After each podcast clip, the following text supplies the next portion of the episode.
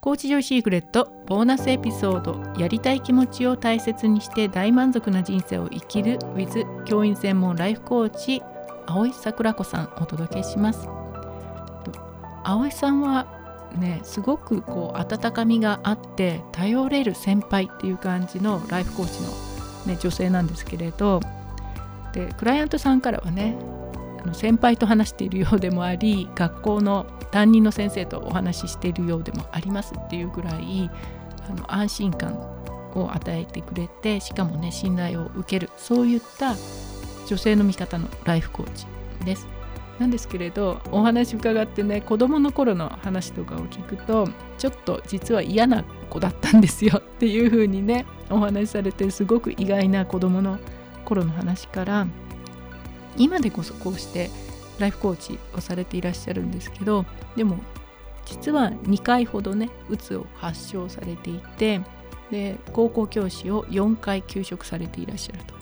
そういうところからやりたいことは全部やる人になれた一つのね大きなきっかけっていうのがあのちった手帳の有名な手帳が使いやすい手帳があるんですけどその手帳を作られた青木千草さんからの一言がすごく大きなきっかけとなってやりたい気持ちをね大切にして生きると。そういうふうに変わられたということでこのお話は特に働きすぎの女性今残業とかで手一杯で自分のこと自分の人生って何だろうっていうちょっとね疑問に思い始めている方にぜひ最後まで聞いてほしいエピソードになっております。ではゆっくり今日もお楽しみください。じゃあまず今日は最初にあの私の方からね葵さんの紹介っていうことでさせていただきたいと思います。はい、まずね今日のゲストの葵さん、葵桜子さんですが、あのすごくねそう教員だけではなくて働く女性の味方頼れる先輩っていうね会社にいてくれたらすごいめちゃくちゃ嬉しいだろうなっていうね そういう感じででしかもあのライフコーチの方ってねいろんなタイプの方いらっしゃってもともとすごくキャリアでバリバリやってたっていう方がライフコーチになってたりだとかするんですけど葵さんはどちらかというともう等身大の本当先輩っていう感じでねすごくこう親身になって相談相手になっていただけるそんなねライフコーチの方でございます。はいじゃあ今日のテーマはやりたいことは全部やる人になるなれた理由っていうことでねお届けするんですけれど葵さんはあの教員になってから3年目から過労でうつ病を発症されてさらに複数の病気がね一度に見つかってキャリアのほとんどを病気とともに歩まれていらっしゃいました。でその中であの自分の命を後悔なく使い切りたいと思いやりたいことは何でもやる人生を送ることに決めたとうつ病とともにそういうふうにね決めていったと。でその後で手帳術ジャーナリングからスタートしてセルフコーチングや独自の仕事術を駆使して勤務時間を削減。このあたりもね後で どんなことされたんですかってお聞きしたいと思います。最終的には定時退勤が日常になります。これいいですよね、うん、他にも海外留学や人間関係の整理結婚コーチング資格取得などやってみたいと思っていたことには何でもチャレンジして自分の人生を生きている感覚を楽しんでいらっしゃいますと。ころが、さらにね、流産をきっかけに、また、うつ病が再発、それを機に今度は女性の先生のためのコーチとして活動することを決意して、今に至っていると。人に尽くすことが大好きな先生であればあるほど、講師ともに自分の優先度を下げて苦しんでいる方が多いので、あの自分の大切にするシンプルなルール作りを通して自然体で生きていく女性を増やすことが、あの、葵さんの使命ということで、ようこそお越しいただきました。ありがとうございます。すごい楽しみにしておりました。じゃあね、あの、今日はよろしくお願いしますということで、私のフォロワーさんね、葵さん初めての方もいらっしゃると思いますので、一言ご挨拶お願いいたします。はい。えー、女性の先生、えー、それから働く女性の相談相手をしています。ライフコーチの青井桜子です。えー、周りのために自己犠牲に陥りがちな女性が、もっと窮屈な世界じゃなくて、もっと自由に自然体の自分を大切にして生きていける、えそんな自分のためのシンプルなルール作りをコーチングを通してサポートしています。えよろしくお願いします。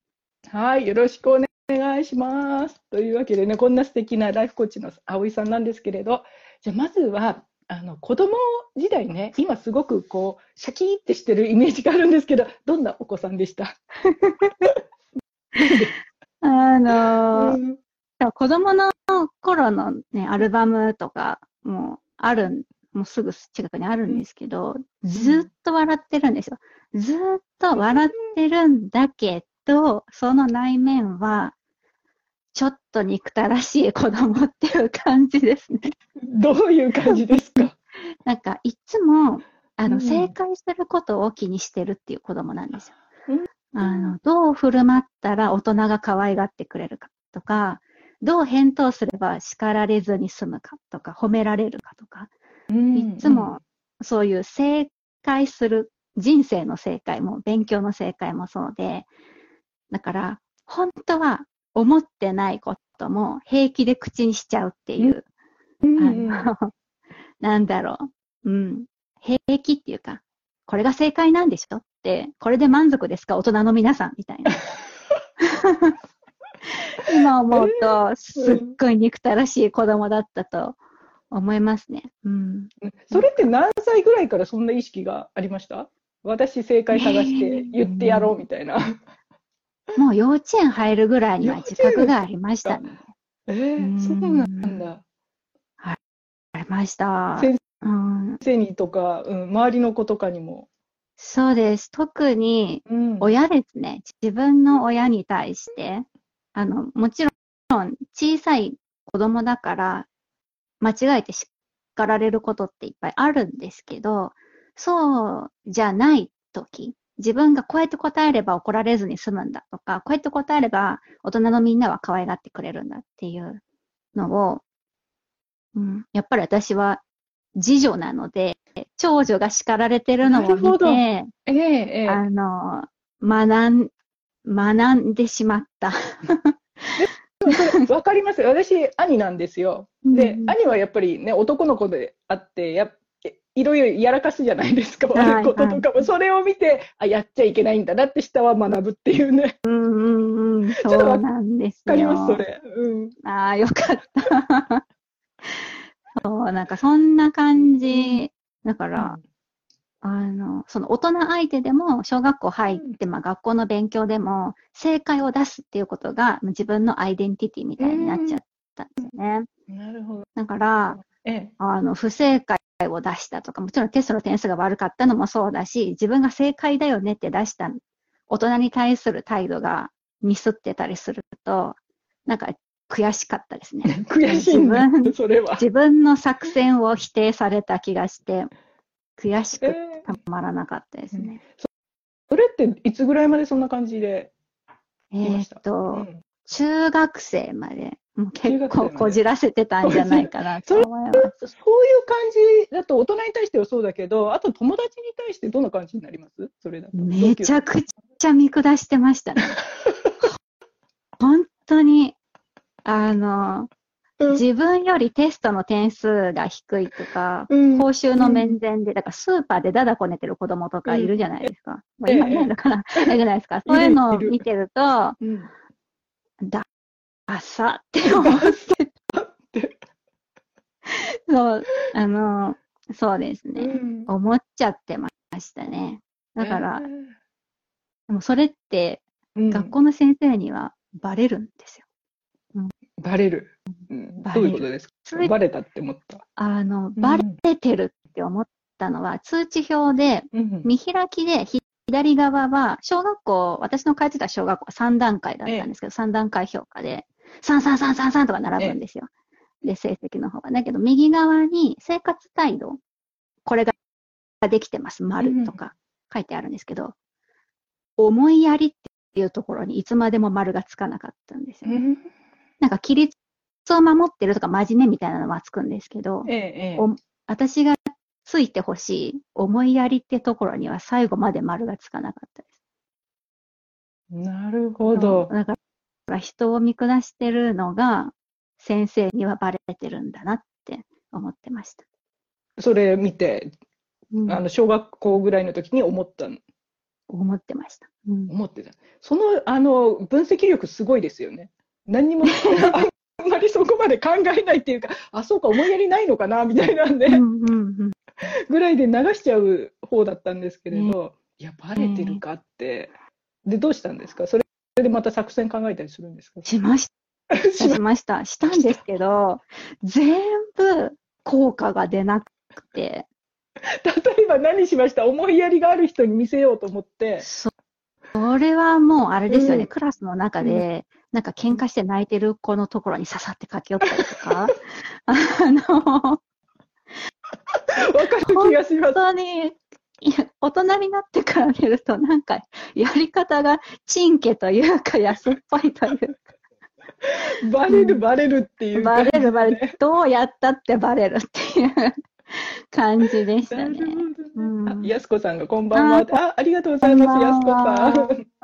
今、葵さんの子供時代がね、すごいちょっと、あの、こう他の子を見下したりして、ちょっと計算高かったっていう話をね、振り返ってるんですけれど。そうなんですうよね。ん。あでも、その大人にバレてるっていうことよりも、なんか一番自分の中で衝撃だったのは、ええ、同級生に悪口を直接言われたことですね。何、何を言われたんですか、同級生。まず、小学校の時に交換日記が流行ってたんですよ。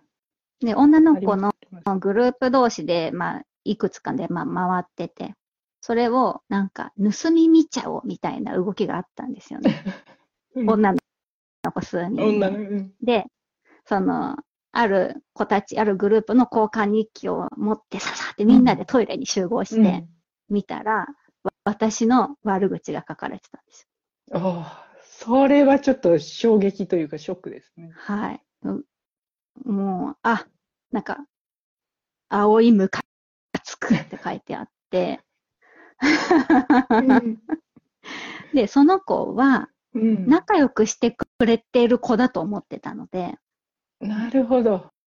ええ余計にグッと来ちゃったのと、うん。あとは中学校入った時に、まあ相変わらず私は他人を見下してるタイプの人間で、同じ部活の女の子に性格変えた方がいいよって言われました。うーん。なるほど。直接。直接言われました。面と向かって言われました。結構多感ですよね。中学校でそれ言われると。うんどうどうでした？その時。どんな感じ？めちゃくちゃショックだったし、うん。あなたに言われたくないって思っちゃったのは正直あります。逆にね、ちょっとね、ムッとするっていうのもあるけど、わかるけど。うんその後何か変わりました？じゃあ言われて、あなた性格変えた方がいいよって、うん。なかなか勇気あると思うんですよね、相手も。そうですよね。うん。言ったその相手もね。後は、そう、人との距離をちょっとずつ取らなきゃいけないんだな、うん。その、うん、なんだろう、成績、なんか正解を出すことだけが全てじゃないっていうことを分かって、ちょうどその部活も私いつも、あの、ギリギリ補欠っていうところにいたんですよ。テニス部で。ギリギリ、でも出場できる人数も限られてるんで、ええギリギリ補欠で出たり出なかったりみたいなうん感じだったんで、その勉強以外の、こう、なんだろう、その得意、不得意があるんだっていうことも手伝ってくれたのかなっていう気がしますね。手伝うって何に？その、私がう、ん私の鼻っ柱を折ってくれたっていう。できないことがあるみたいな。うんうんうんうん。うん。なるほど。そうです。なんか一番、さらに、さらに私の鼻っ柱を折ったのは高校受験で、うん。落ちたこと1点しか違わなかったんですよ。受かったんうんですけど、ええ受かったんですけど、受けに行ったことを帰り道何点だったねとか言って喋ってたんですけど、喋った相手は落ちたんです。私は受かったんです。あ1点しか違わなかったんです。っうん。てことは私は、ドベで入った、ビリで入ったんですよ。ビリッケツで入ってるんですよ。なるほど。で、入学したら、みんななんか喋ってることがハイレベルすぎてついていけないみたいにええなっちゃっそれをて、高校で感じる。すご感じい。ました。うん。そ、多分、高校入った時ですね。うん。もっと、なんだろう。すああの、みんなそれぞれ得意なことがあって、うんみんなそれぞれに、そこの高校に入るまでにいろんな人生があって、お互いに尊重しなきゃいけないんだっていう、うんうんこう、鼻っ柱を折られたことでえ、えようやく分かった。ね赤点も取ったし、ええ先生に呼び出されて怒られたし、うんうん、なんか、その学生時代はなんかそんな感じでしたね。それ、どうでした？そのね、今までずっと中学校の時は割とトップ走ってて、高校行って、がって、あ、あれ？みたいになった時って、その後、ぐれたりしなかった？いや、くれなかったんですよね。うん。やっぱりそれは、友達に恵まれたと思います、高校の。そうなんだ。どんな感じで？うん、高校は？高校は、うん。みんな精神的に大人で、お互いに必要な時は協力するし、必要じゃない時は干渉しすぎず、だからいじめもなかったし、ええ本当にみんな爽やか。爽やかな。みんな爽やか。私も脱色されてったような感じで、うん。どす黒い心をきれいにしてもらったような感じがしますね。高校で。うでもん、あれですか、高校の時は友達見下すとかっていうのも、もうだんだんなくなってきたっていう。ないです。みんな、みんなそれぞれすごいっていう感じ。ん。で、高校の同級生は、本当に今でも仲良くしてて、うんうんうん。そうですね、なんかいつでも、年に1回とかしか会わないのに、いつでもあの頃に戻れるみたいな。わかるわかる、そういう感覚ってありますよね。えーそうなんだ。なんかね、うん、あの学校、子供の時代から高校までいろんな、ね、自分の経験はあるからこそ、すごくいい先生に分かってくれそうな先生っていううん。感じはしましたね、今ね。学校の先生になりたいなって、いつぐらいから思われてたんですか？うん。やっぱりその高校時代ですね。高校で、えーうん。はい。その高校うん、で、めちゃめちゃ理系科目が苦手で、で、その、数学の先生の研究室に放課後入り浸って勉強して、で、勉強する面白さが分かったっていうのと、うん。あとは結構生徒に委ねるタイプの学校だったので、ええ。自分でか考えて行事を作っていくとか、クラスを作っていくっていうのが面白かったし、あとは、そうですね、学校の先生のスタンスがみんな私には、なんかチャレンジさせてもらえてる感じがして、すごく楽しかったですね。うん、えー例えばどんな感じですか、チャレンジ。あんまり私、高校時代にそんな感覚なかったんで、どうなんだろう本当にって。ううんん。すごい文化祭が有名な学校で、2日間で何人、何万人とか来るんですよ。えー、すごい。高校ですよね、高校。高校です。えで、それを生徒たちで企画から衣装作ったりとかもうん全部困った時だけ先生に相談しに行くぐらいで、基本的に先生はノータッチ見守るっていう感じなんですよね。誰か作業しなかったとしても、それは生徒たちの中で話し合って解決するっていううん。感じ。それがすごく、こう、自分たちで生活を作ってるっていうのが楽しかったです。それ、面白いですね。高校でそんなことやらせてもらえたら。うんん、なんか叱られたことなかったですね、高校で。うん。うんうんそれは先生がもう他の生徒も含め叱らないみたいな。うん、本当に3年間いて誰かが叱られてるの見たの1回だけでした。な な何で叱られたんですか、ちなみに。文化祭の集合時間に遅れた子が1人いてうん、ただそれだけでした。それで？それだけ。うんすごい、その高校自体もすごいなっていう感じで、で、そこでやっぱり先生になろうっていう。そうですね。高校時代が面白かったのと、あ、そうそう。その時に出会った世界史の女性の先生がいて、その先生がまたかっこよかったんですよね。女性の先生。どんな感じでした？スポーツタイプ？公式テニスでなんか国体に出たことがあるとか聞いたん。ですけどうん で、しかも背が高くて、で、世界史の授業は正直めちゃめちゃ難しいんですよ、その先生の授業。うんめちゃめちゃ難しいんだけど、その難しいのがまたかっこいいと思っちゃったんですよね。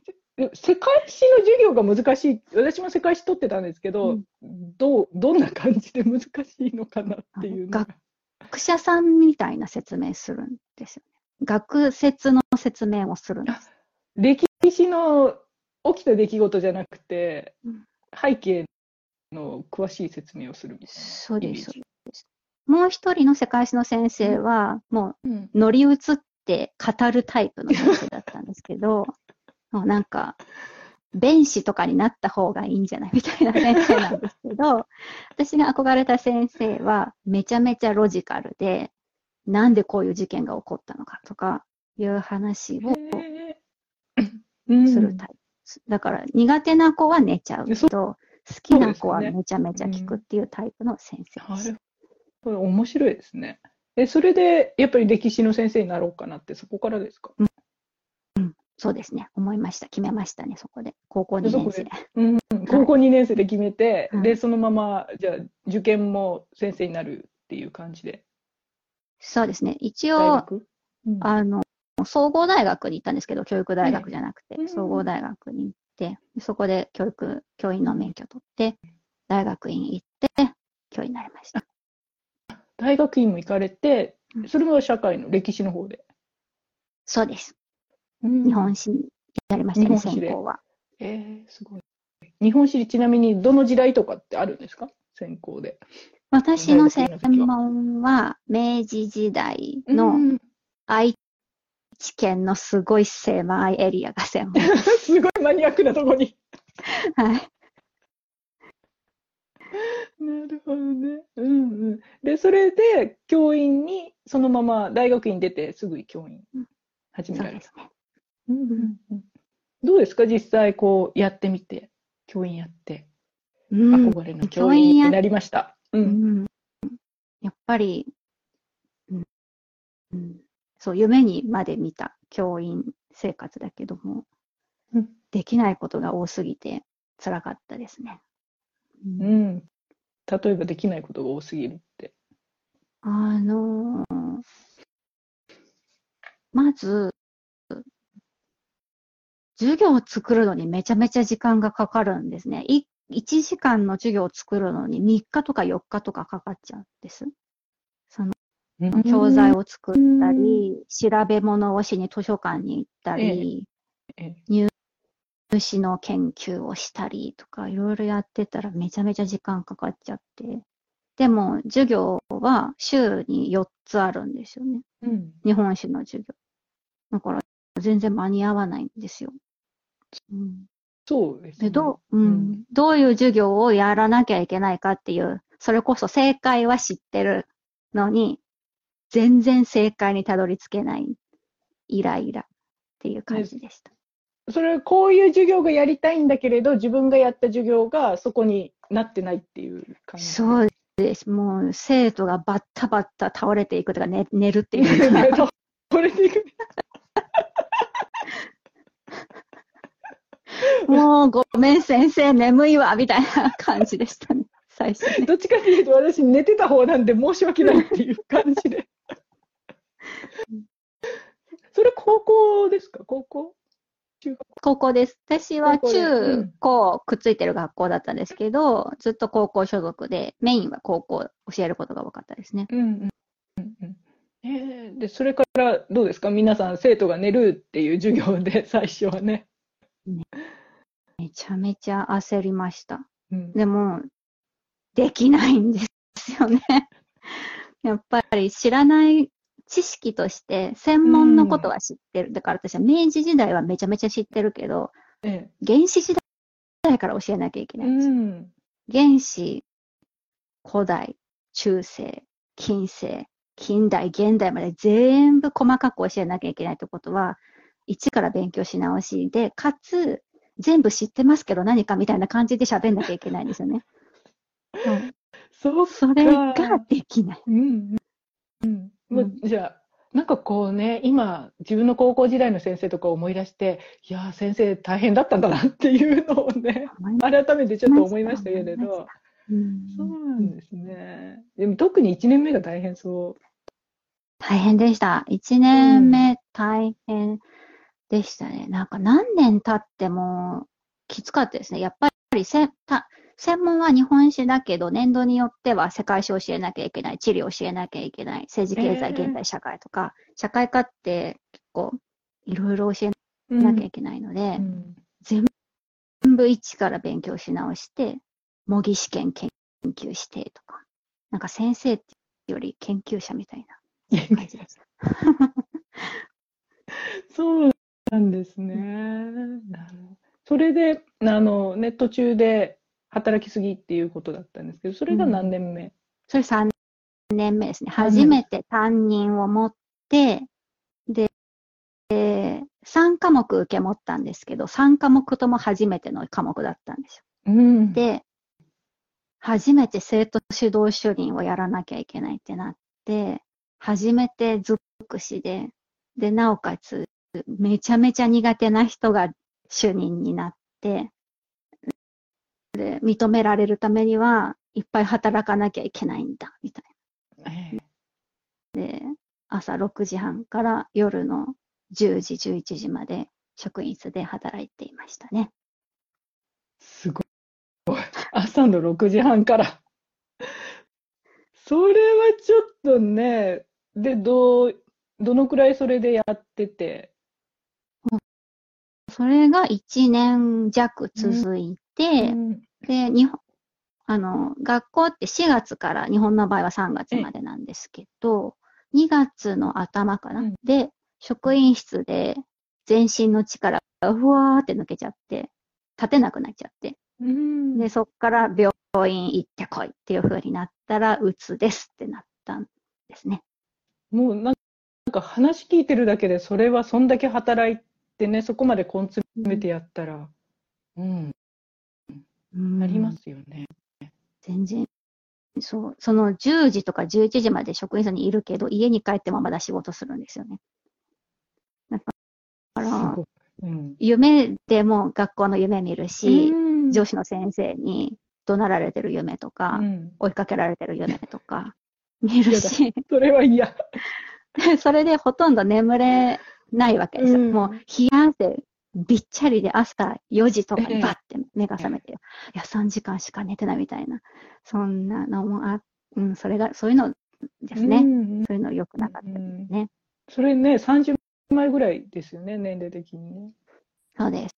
うん、30枚ですね。あの、病院行く前、倒れる前って何かやばいなっていう感じってありました、その頃。ありました、ありました。あうの、その年の夏休みにまず血尿が出たんですね。でやばい。うん。血尿が出て、びっくりして、まあ、それは膀胱炎だったんですけど、うんあの、必死に働いてるからトイレに行くのがもったいなくなっちゃって。飯食べるのももったいない、うんトイレに行くのももったいない。で、トイレを2時間も3時間も我慢してうんっていう毎日だったから、膀胱炎になっちゃって。うんで、そこから、なんか、内科の先生もよくわかんないって言われたんですけど、なんかの感染症になって、ずーっと37度5分ぐらいの微熱が1ヶ月ぐらい続いたんですね。ええ。さらに、えーっと、今度は顔が真っ黒になった時があって、うん顔色が。肝臓がやられてるって言われて、うん。しばらく毎日点滴打ちに行って、肝臓の状態を良くするみたいな時期もありましたし、寝てないから体が痛くて、階段登れないんですよ。学校の階段登れなくて、ありがたかったのはエレベーターついてる学校だったから、よかったですね、それは。良かったのか悪かったのかっていう感じだけど。エレベーターで教室移動してました。え足が上がらない。えで、それでもやり続けたんですよね。それなん、なんだろうね。逃げられない。逃げる先なんかない。やりきるしかないっていう感じでしたうね。ん。うんで、思い込んじゃったから、もう本当に体がシャットダウンするまでそうそう、そうです。そうで働す。体が言うこと聞かなくなるまで自分が打つかもしれないってなんとなく思ってたけど、あ思い、思い、なんとなく思ってたけど、いや、絶対これ普通じゃないって思ってたけど、でもなんかその時私がどうにかなるみ、抜け出す道はなんか死ぬしかないみたいなとこしかなかったんですよね、うん当時。追い詰められすぎて。うんギリギリ死なずに済んでるみたいな。うん感じでしたうんなるほど。逆に言ったら、まあね、強制終了でよかったっていうか、一回止まってくれてよかうんったっていう感じですよね。うんなんか私も商社で働いてた時に、なんか、なんだろうね、あれ、すごい働かなきゃいけないわけじゃないんだけど、勝手に自分で働いてたっていうところもあって、うんそれこそ終電までっていうので、あのある時やっぱり朝起きれなくなったんですよね。で、気づいたら10時とかで、あ営業ぶっちしたな、みたいな。やっちまったなっていう感じのとか、営業先で資料持っていかないとか、忘れね、あ忘れちゃうんですか？ねそう忘れちゃうんですよ、何しに来たの？みたいな感じで言われるとかで、あこれやばいなって。私はそこで家引っ越しましたけど、ああ、そうですか。うん。え環境家引っ越すっていうのは？あのそもともとすごい狭かったんですよね寮で。4畳半みたいなところで行って、だからもう余計こう、一人でうつうつうつってなるから、ちょっと広いところに、で、会社の人もいないようなところに、家で、アパート借りて引っ越したっていうか、それでちょっと復活したっていうのが。ああ、私もそうです。私もせ狭いアパートから引っ越しました。もうちょっと広いお家に。うん。ありますよね、それもね。環境もちょっとはね。はい。うんうん変わりました。ねなるほど。それでね、うつで診断されて、休職ですか、その後。そうです。その時は2ヶうん月ないぐらいですね、休職して、うんうんそれも私の判断ミスなんですよ。あの、うん2ヶ月弱しか休まなかったっていうのはうんもう完全に失敗で、全然治ってないんですよ。全然治ってなくて、病院でも早すぎる、やめとけって言われたけど、頭が治ってない。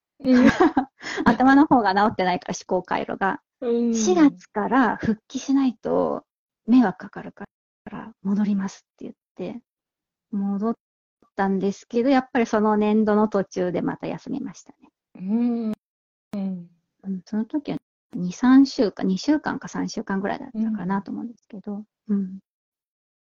あのそういう感じでね、まだ働かなきゃ働かなきゃ迷惑かけるからって言っていたのが、どの辺でこう価値って変わるっていうか、うん何か変わった時っうんてあります、そのまま続けてたら絶対そっちに行くじゃないですか。そうです、そうです。うん。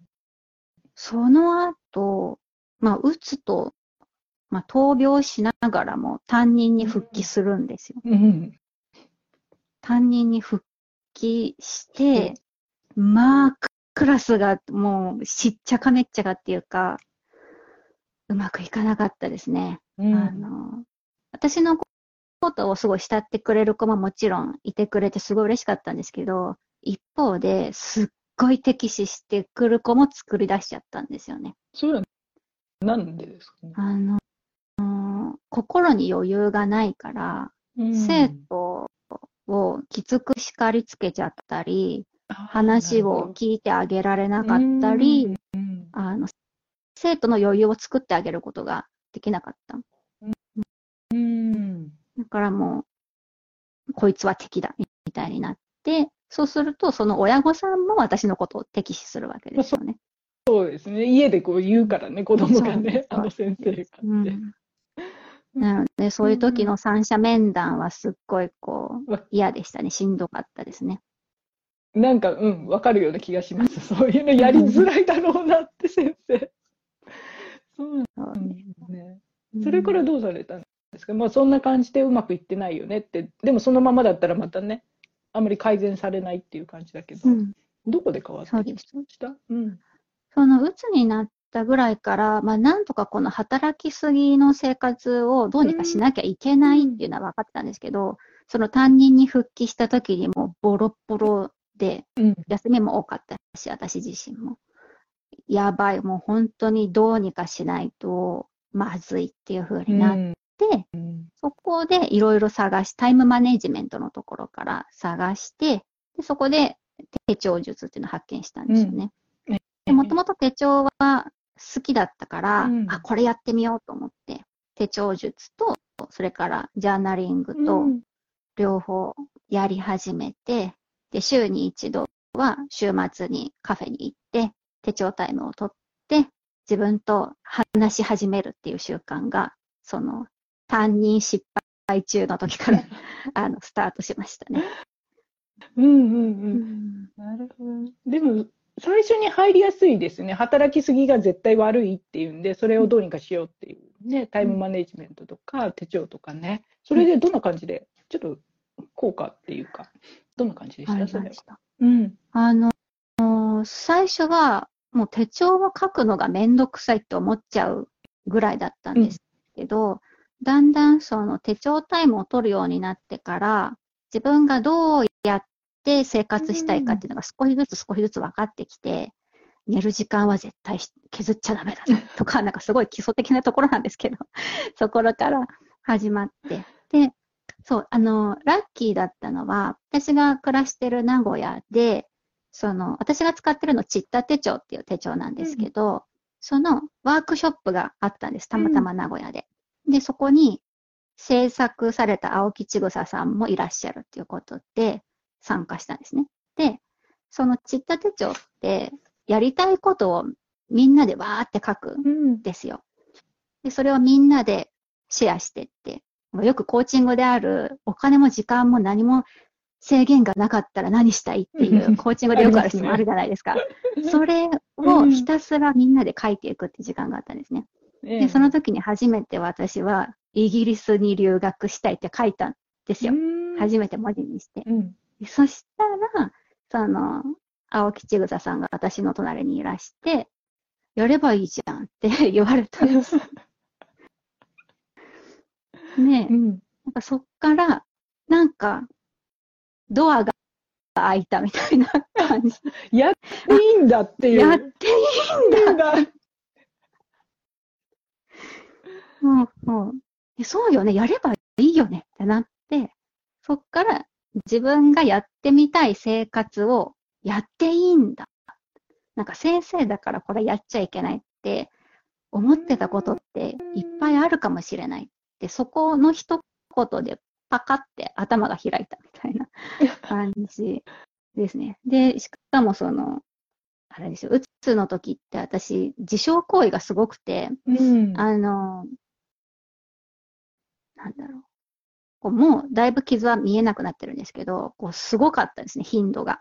で、うんだけど、だからうっかり死ぬかもしれないって思ってたから、うんアパートの1階にわざわざ住むぐらい、うんあの、うっかり死ぬかもしれんって思ってたので、うん。そう、あの、このやりたいっていう感情を大切にししたいって思ったんですよね。うん。なんか納得いく形で、こう、何かがあって死んじゃうときに、いやいや、もう大満足ですって死にたいってうん思ったんですよね。うん。うん。でそこがちょうどその、ちぐささんのやればいいじゃんがバチッとハマって、その翌年の夏休みにイギリスに行っちゃいました。おお、すごい。もうじゃあそこで本当に、あやっていいんだ、やろうに変わったんですねうん。やればいいんだ。誰もやっていいなんて言ってくれないと思ってたうん。から、誰にもイギリスに本当は行きたいんですって、誰にも言ってなかったんですよ。うんうん。でも、こう自分の、自分しか見ない手帳だったから書けたんですけど、うん。そしたら、やればいいじゃん。なんでやらないのって言われて、やりますってなったところから、うん、そうだそうだ、やっていいんだ、やりたいことは全部やればいいんだってなった。で、その2、2年連続行ったんですよ、イギリスに。ああ、2回も。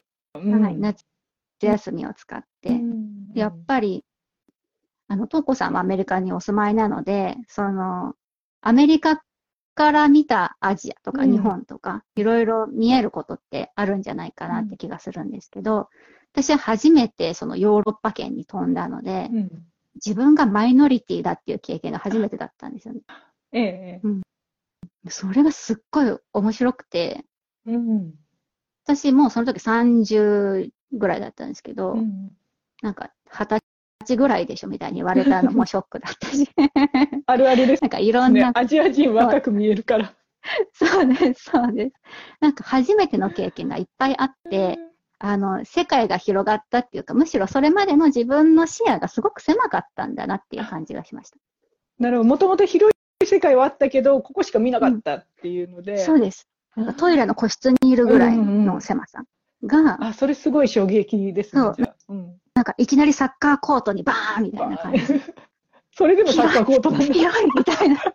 トイレからサッカーコートでもね、かなりのギャップがあるから、そうか、それでまたちょっと変わってきましたじゃん、ものの見方っていうか、日本に帰ってからし。た。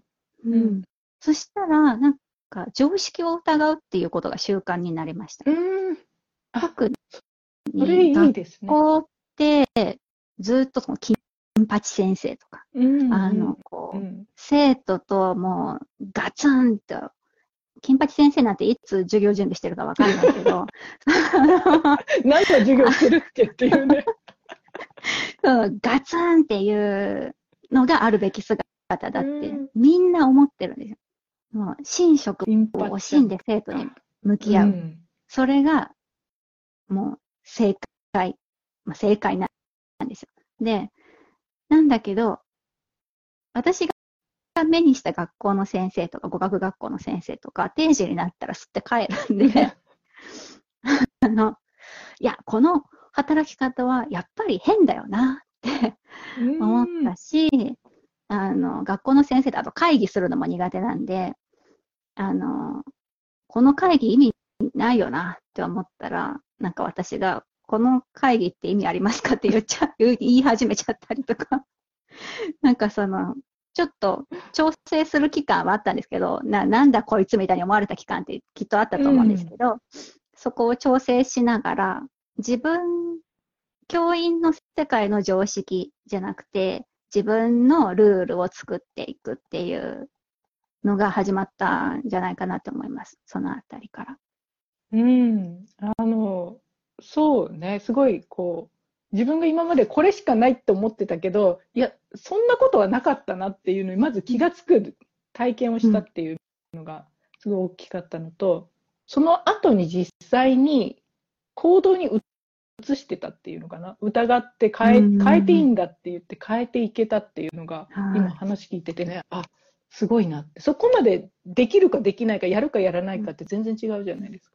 そうです。それも、また、うんあのや、やればいいじゃんが頭の隅にいるんですよね。うんい言えばいいじゃん。そう思うなら言えばいいじゃん。天使のささやき。そうです、そうです。で、言う言ったら言い過ぎて炎上するとかあったんですけど、校長先生と職員会議で口論になっちゃったりとかもして、それはもう失敗なんですけど、うんでも、言ってよかったなとは思ってるんですよね。うん周りの先生も会議が終わった後に、あれ、私も思ったよとか言っうんて言われたりする。じゃあ言ってよって思ってたんですけど、誰かに言ってほしいんだよね、みんなね。思ってるけど言わないっていうね。そうなんだ。うんうん。で、それで働き方がだいぶ変わりました。そうです、そううんです。うん。変わりました。我慢しなくなりましたね。うんうんうん。なるほど。うんえうんー今ね、うん、葵さんはそういう感じで、本当にやればいいじゃんの一言で、パカーンってうんひっくり返ってきたっていう感じ。そうです。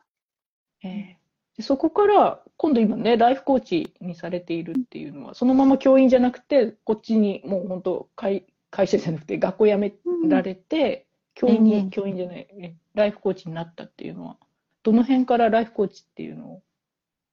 そうですよね。その働き方を変えたら、逆に仕事が楽しくなったんですよ。あの、まあ逆にじゃないか。楽しくなったんですよね。そのうん生徒の変化がよく見えるようになって。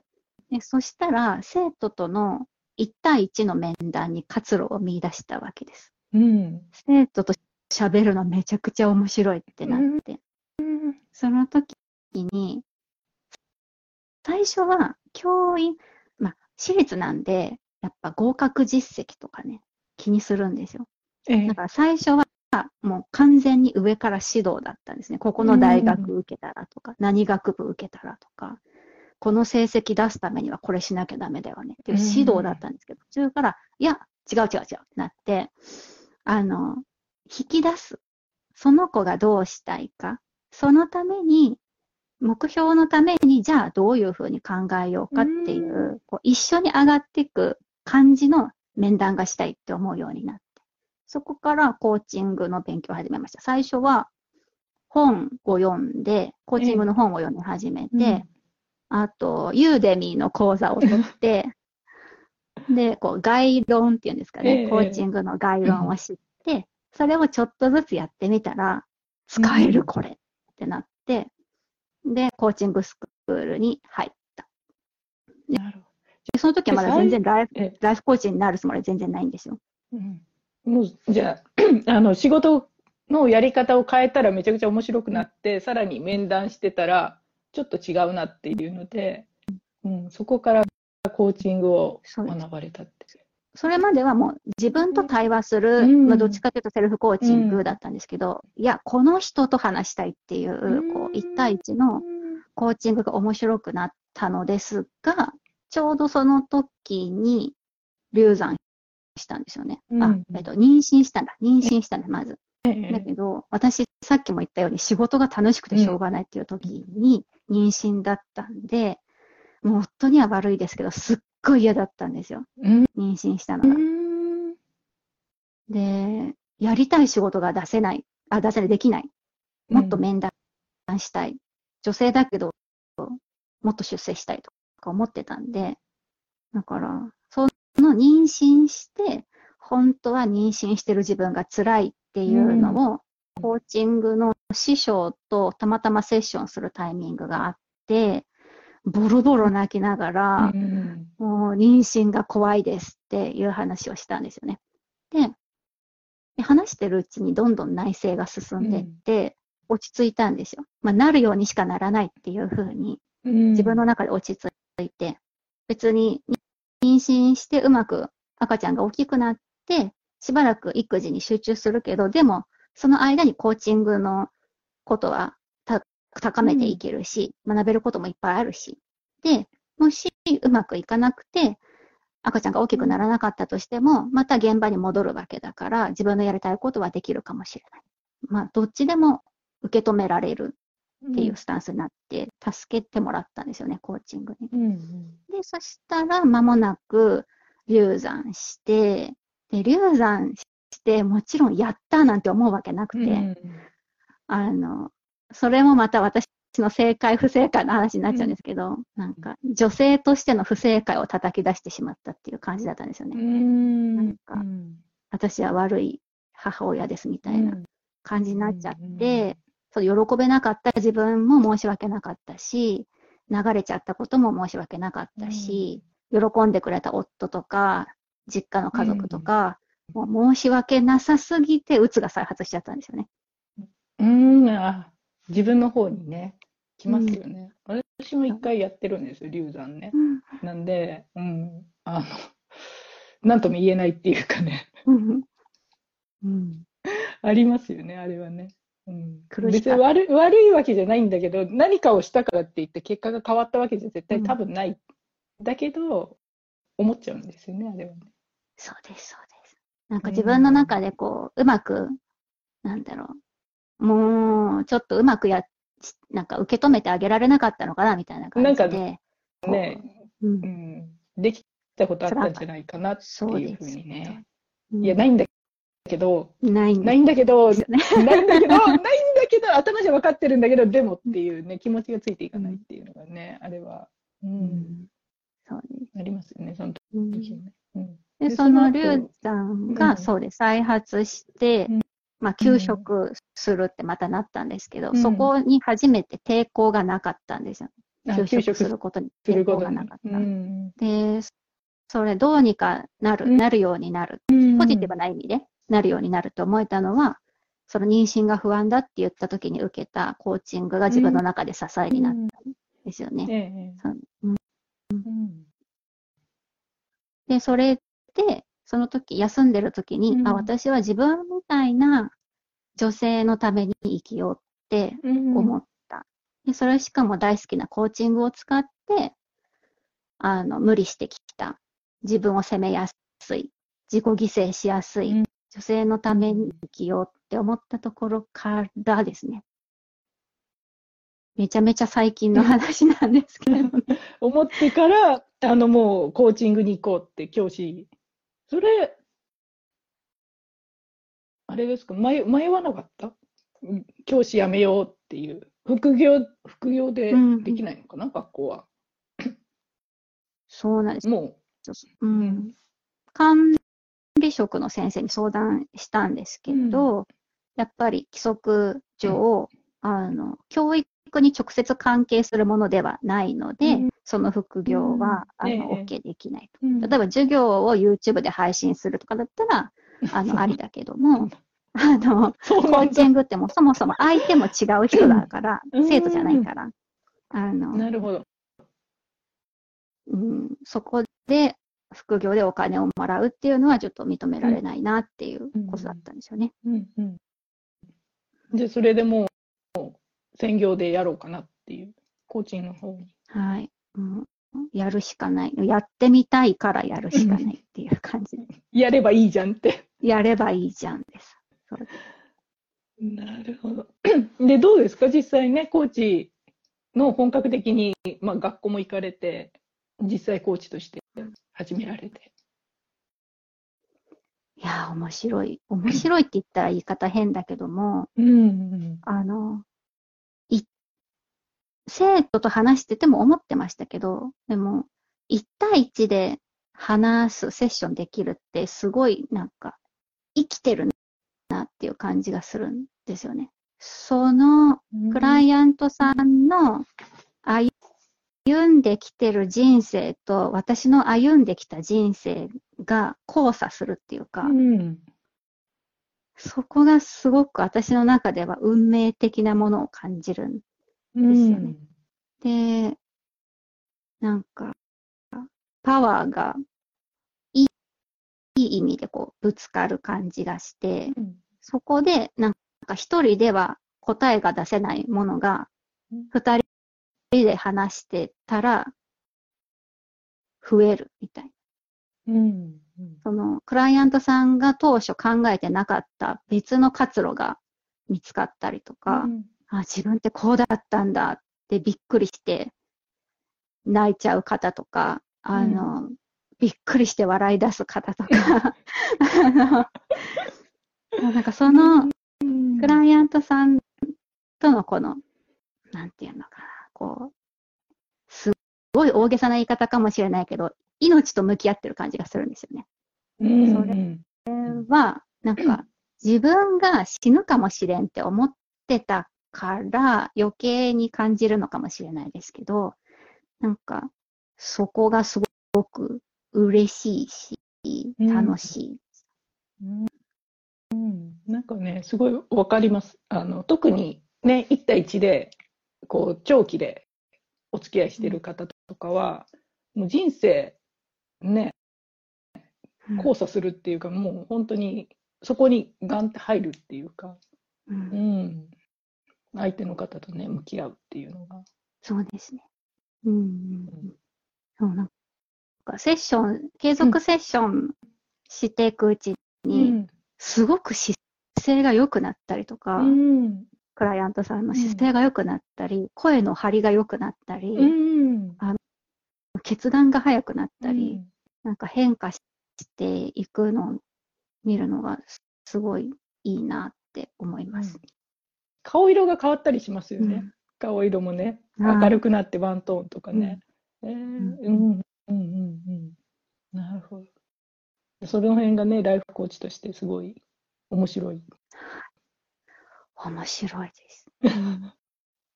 向いてるよね、ライフコーチね。いいコーチだよね、本当ね。うんうん。ごい。また、教員も大好きだけど、うん。また好きな仕事に巡り会えたってすごいラッキーだなって思います。うん。なるほど。これからどうかな？どんなコーチになっていきたいってありますか？うん、そうですね。ん。やっぱり、あの、クライアントさんの中に、年が近いんだけど、うん担任の先生と話してるみたいって言われたんですよね。なるほどなん。か先輩と話してる気もするし、うん担任の先生と話してる気もするし。担任の先生。私は絶対言われたことがないです。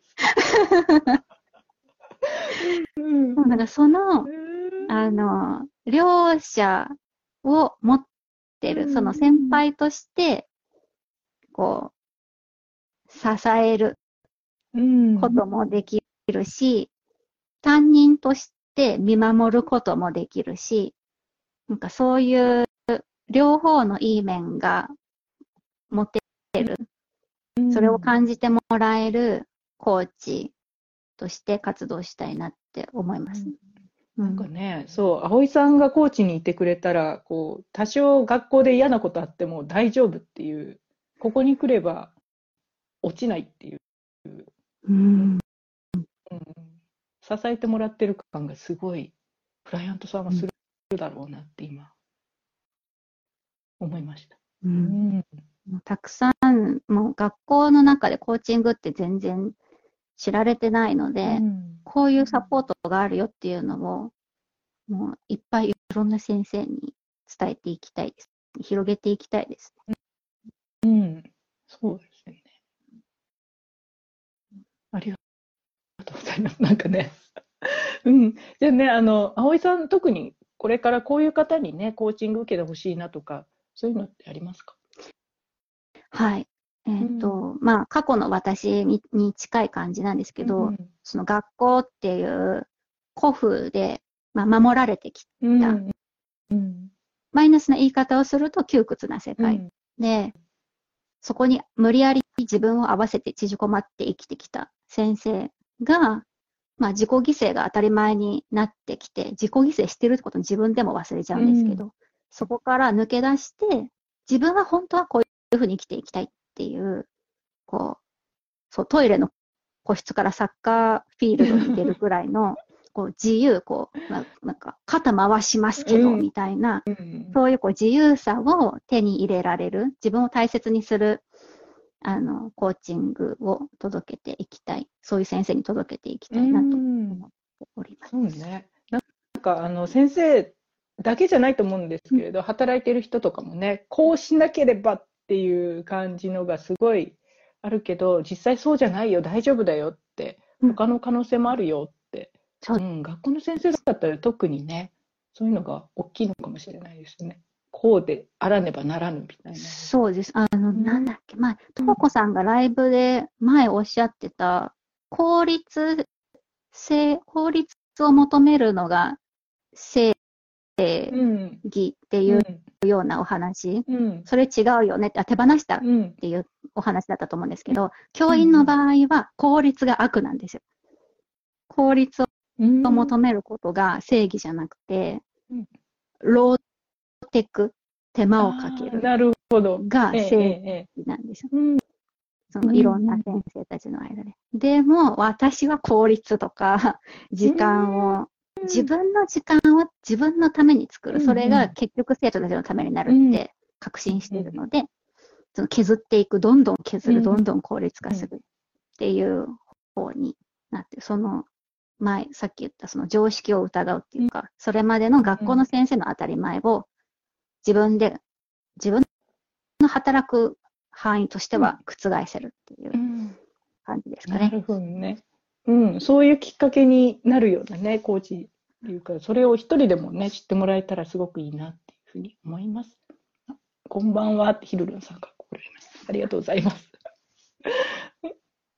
はい、なるほど。もうね、今日じゃあ最後なので、あとは、じゃあね、これから、あの、葵さんにね、コーチング受けたいなって思われてる方とかをね、どういうふうにコンタクトしたらよろしいでしょうか？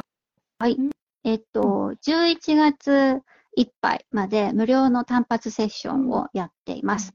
あの、さっきもお話ししたように、担任の先生と話してるような、先輩と話してるような、えー、そんな感覚。それから仕事で苦しんでると思ったら、実は要因は自分の中にあったっていう感想とか、ポジティブな感想をたくさんいただいてます。で、先生方に、女性の先生方にコーチングっていうサポートを体感していただきたいと思っていますので、ぜひ、あの、直接 DM でもいいですし、プロフィールのリンクから申し込みの予約フォーム作ってあるので、そこでもいいので、ぜひ11月いっぱいまでやってますので、ぜひいらしてください。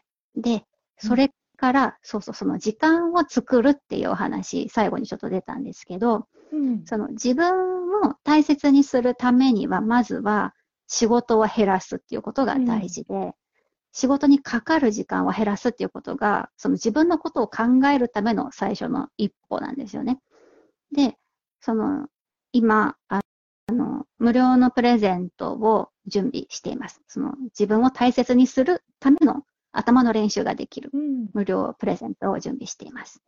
うん、えっと、一つ目は、必ず仕事が減る、やることリスト。ええ、解説動画付き。それ、うん、これ絶対に仕事が減るんですよ。うん、絶対に仕事が減るんです。しかも解説動画もつけたので、私がどういうふうに考えて仕事を減らしていったかっていうのを分かっていただける。見ていただける。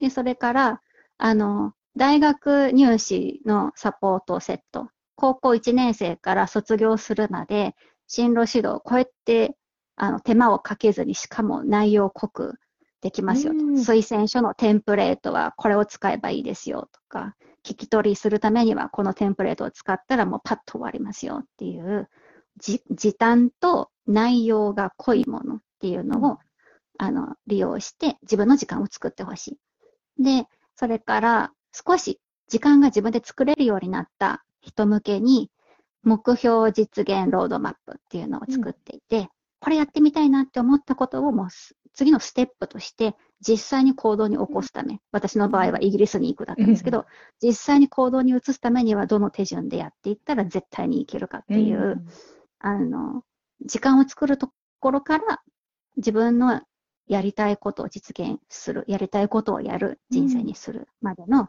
サポートができる無料プレゼントを作りました。で、これは、えっと、今月11月の中旬から、えっと、公式 LINE のお友達になってくださった方に、えプレゼントする予定でいますので、これもプロフィールのリンクから LINE にぜひお友達登録をしてください。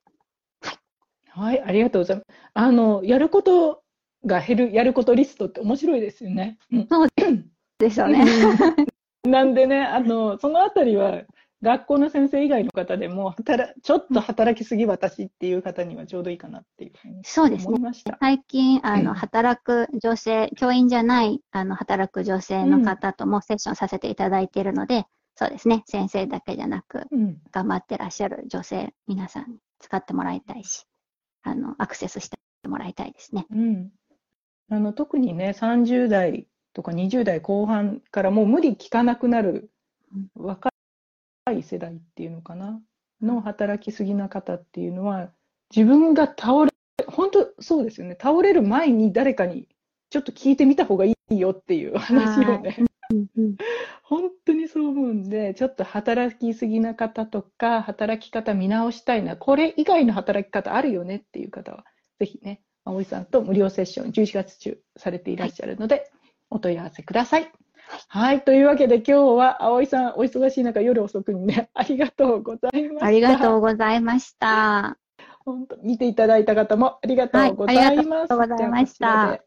今日のお話を伺ってあの印象的だったのはやっぱり常識を疑うっていうそれが疑えるようになったらあの世界が広がっていく私は常識を疑うとかあと自分の脳みそ脳で考えていることを疑う常識もそうなんですけれどあと私ってこういう人とかねそういうのも自分がどこかで拾ってしまったもの人生のどこかで拾った眼鏡だったりするんですよね。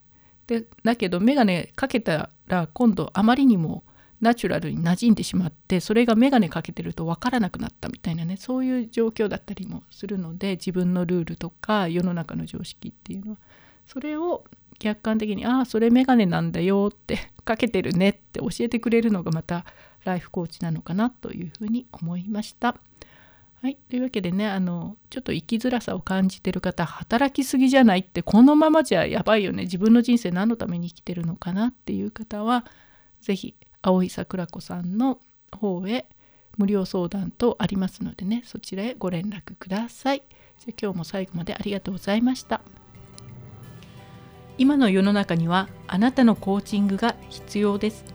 お一人お一人の命の可能性を引き出すことで豊かさと愛が循環する世界を作りたいあなたの思い込みの壁を打ち破り最大限の可能性を一緒に創造することが私のファッションですもっとコーチングやビジネスを知りたい方やコーチジョイコミュニティについて知りたい方はコーチジョイ .com をご覧ください。